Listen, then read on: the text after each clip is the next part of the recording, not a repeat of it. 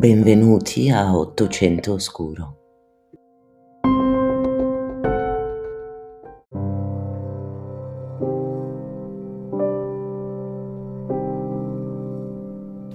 Alla fine dell'Ottocento, Bologna è una città in pieno sviluppo economico, sia urbano sia sociale. Ma fra le strade della città sono numerosi gli omicidi, le rapine, i furti e i ferimenti che vengono riportati sui giornali. Gli abitanti al calare della sera si rinchiudono in casa e le strade, soprattutto in certe zone, vengono illuminate dalla sola flebile luce delle finestre delle abitazioni, che si spegne furtiva non appena si odono passi o rumori sospetti, lasciando al buio le strade. I lampioni a gas erano stati introdotti da pochi anni, a partire dagli incroci, ma non erano molti e alla sera come al mattino presto la luce era davvero poca. Anche dopo l'adesione al Regno d'Italia erano ancora numerose le persone che vivevano in povertà ed era quindi comune essere fermati per le strade da povera gente che chiedeva l'elemosina. Un'attività proibita per legge, ma era una legge quasi impossibile da far rispettare. Vi sono quindi a Bologna storie di un passato oscuro e un po' dimenticato, storie buie di miseria, fatte di omicidi, suicidi e aggressioni, che di rado si sono concluse con l'arresto dei colpevoli. Un caso con un colpevole però forse lo abbiamo.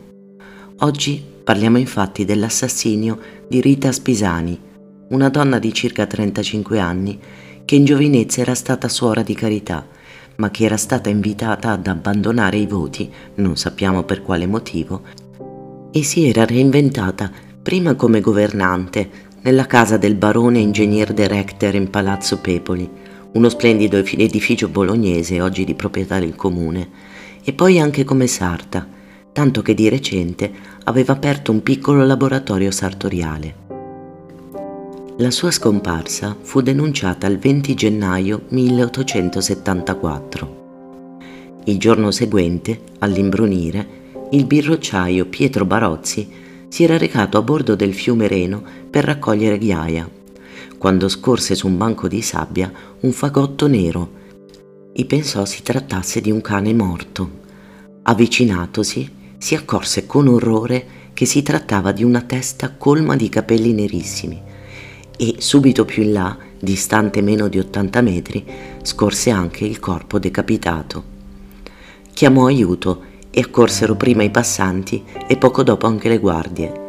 Il cadavere fu portato all'ospedale della vita e vi giunse alle 10.30 di sera. Venne ben presto riconosciuto come quello di Rita Spisani. Ecco cosa si leggeva nei giornali dell'epoca. Mercoledì notte, lungo le sponde del Reno fuori di Porta San Felice, un sinistro galleggiante vedevasi trascinato lentamente dalla corrente. Tra alcuni panni appariva una fisionomia umana.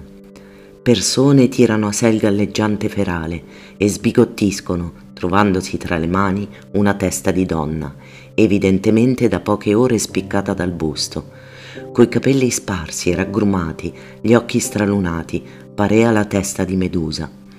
Poco dopo, risalendo il corso del fiume, si trovò il cadavere mutilato. Ci vien detto che l'infelice così macellata sia una certa Rita S., nubile, abitante in via Miola, che da due giorni mancava de casa. Ci viene anche detto che l'assassino ha mostrato un'abilità da fare onore a Sanson, il famoso boia della grande rivoluzione francese. Quale diritto orribile si celi sotto questa carneficina da cannibale e mistero? Tutto porta a far ritenere che l'assassinio non sia stato commesso nella suddetta località e che la mutilazione sia stata eseguita per una comodità di trasporto del cadavere.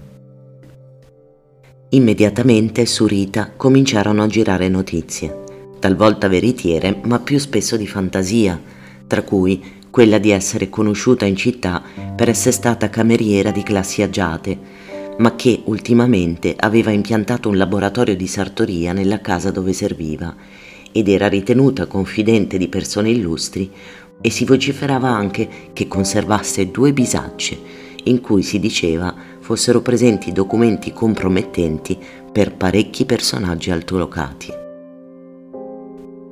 Nel frattempo si venne a sapere che in quella fatale mattina la Spisani, che abitava in via Miola 1068, un tratto di strada che va da via Farini, angolo via Castiglione verso Santo Stefano, a detta di una sua conoscente, aveva lasciato all'improvviso la sua camera dopo aver aperto una lettera, che non fu mai trovata. Uscita senza chiudere i mobili, senza pettinarsi, senza indossare gli orecchini e raccogliendo frettolosamente i capelli entro una reticella di seta. I resti erano stati ritrovati, come si è detto, sui banchi di sabbia del fiume. Particolare di rilievo, tutti i grossi vasi sanguigni erano privi di sangue, tanto che si opinò che il corpo e la testa fossero stati tenuti a sgocciolare.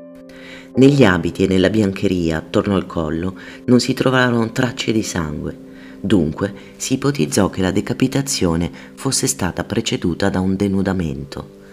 Solo tre ferite nella schiena avevano perforato le vesti. L'autopsia aveva indicato che dei tre colpi alla schiena il primo era più che sufficiente a produrre una morte quasi istantanea, avendo forato il diaframma, il fegato e la cava. Il secondo aveva forato il polmone destro, mentre il terzo fu classificato come di minor rilievo. L'arma di cui l'assassino si era servito per la decapitazione, effettuata a dire dagli investigatori per disporre più comodamente del corpo, era probabilmente un rasoio. Sempre nell'autopsia, infatti, leggiamo che si trovarono dei tentativi di disarticolamento della quinta e quarta vertebra del collo, ma quelle poi realmente troncate furono la seconda e la terza. Però la mano del carnefice doveva tremare si legge infatti, nelle spalle e nella mandibola si veggono tracce che indicano come il coltello o il rasoio sfuggissero tratto tratto all'esecutore. Fin da subito si iniziò a speculare su chi fosse il probabile assassino della Rita. Giunsero diverse segnalazioni. La prima da Raffaele Trevisi, servo di casa Bentivoglio, che nella notte tra il 19 e il 20 gennaio, verso l'1.30 del mattino, mentre raggiungeva via Castagnoli, notò giungere a gran trotto un birroccino che riconobbe essere della famiglia De Recter. Il birroccino svoltava all'angolo del teatro comunale, diretto verso via Moline. Il Trevisi riconobbe alla guida un certo Enrico Galavotti, servo anche lui della casa in cui era governante la Spisani. Sulla predella del veicolo spuntava l'estremità di un grande sacco che arrivava fino alle spalle del guidatore, il quale cercava di coprirlo coi lembri della capparella, cioè del mantello. Altra testimonianza. Tale Eugenia Ferri dichiarò di aver udito, stando a letto, tre gridi disperati di donna tra le 7.45 e le 8 del mattino. La Ferri non ebbe dubbi quando furono ritrovati i resti della Spisani. L'assassino, a suo parere, non poteva che essere il Galavotti, che sapeva avere una tresca amorosa con la Spisani e che lei stessa considerava uomo pericoloso. Chissà quali urla aveva sentito, visto che l'autopsia diceva che probabilmente l'omicidio non era avvenuto lì.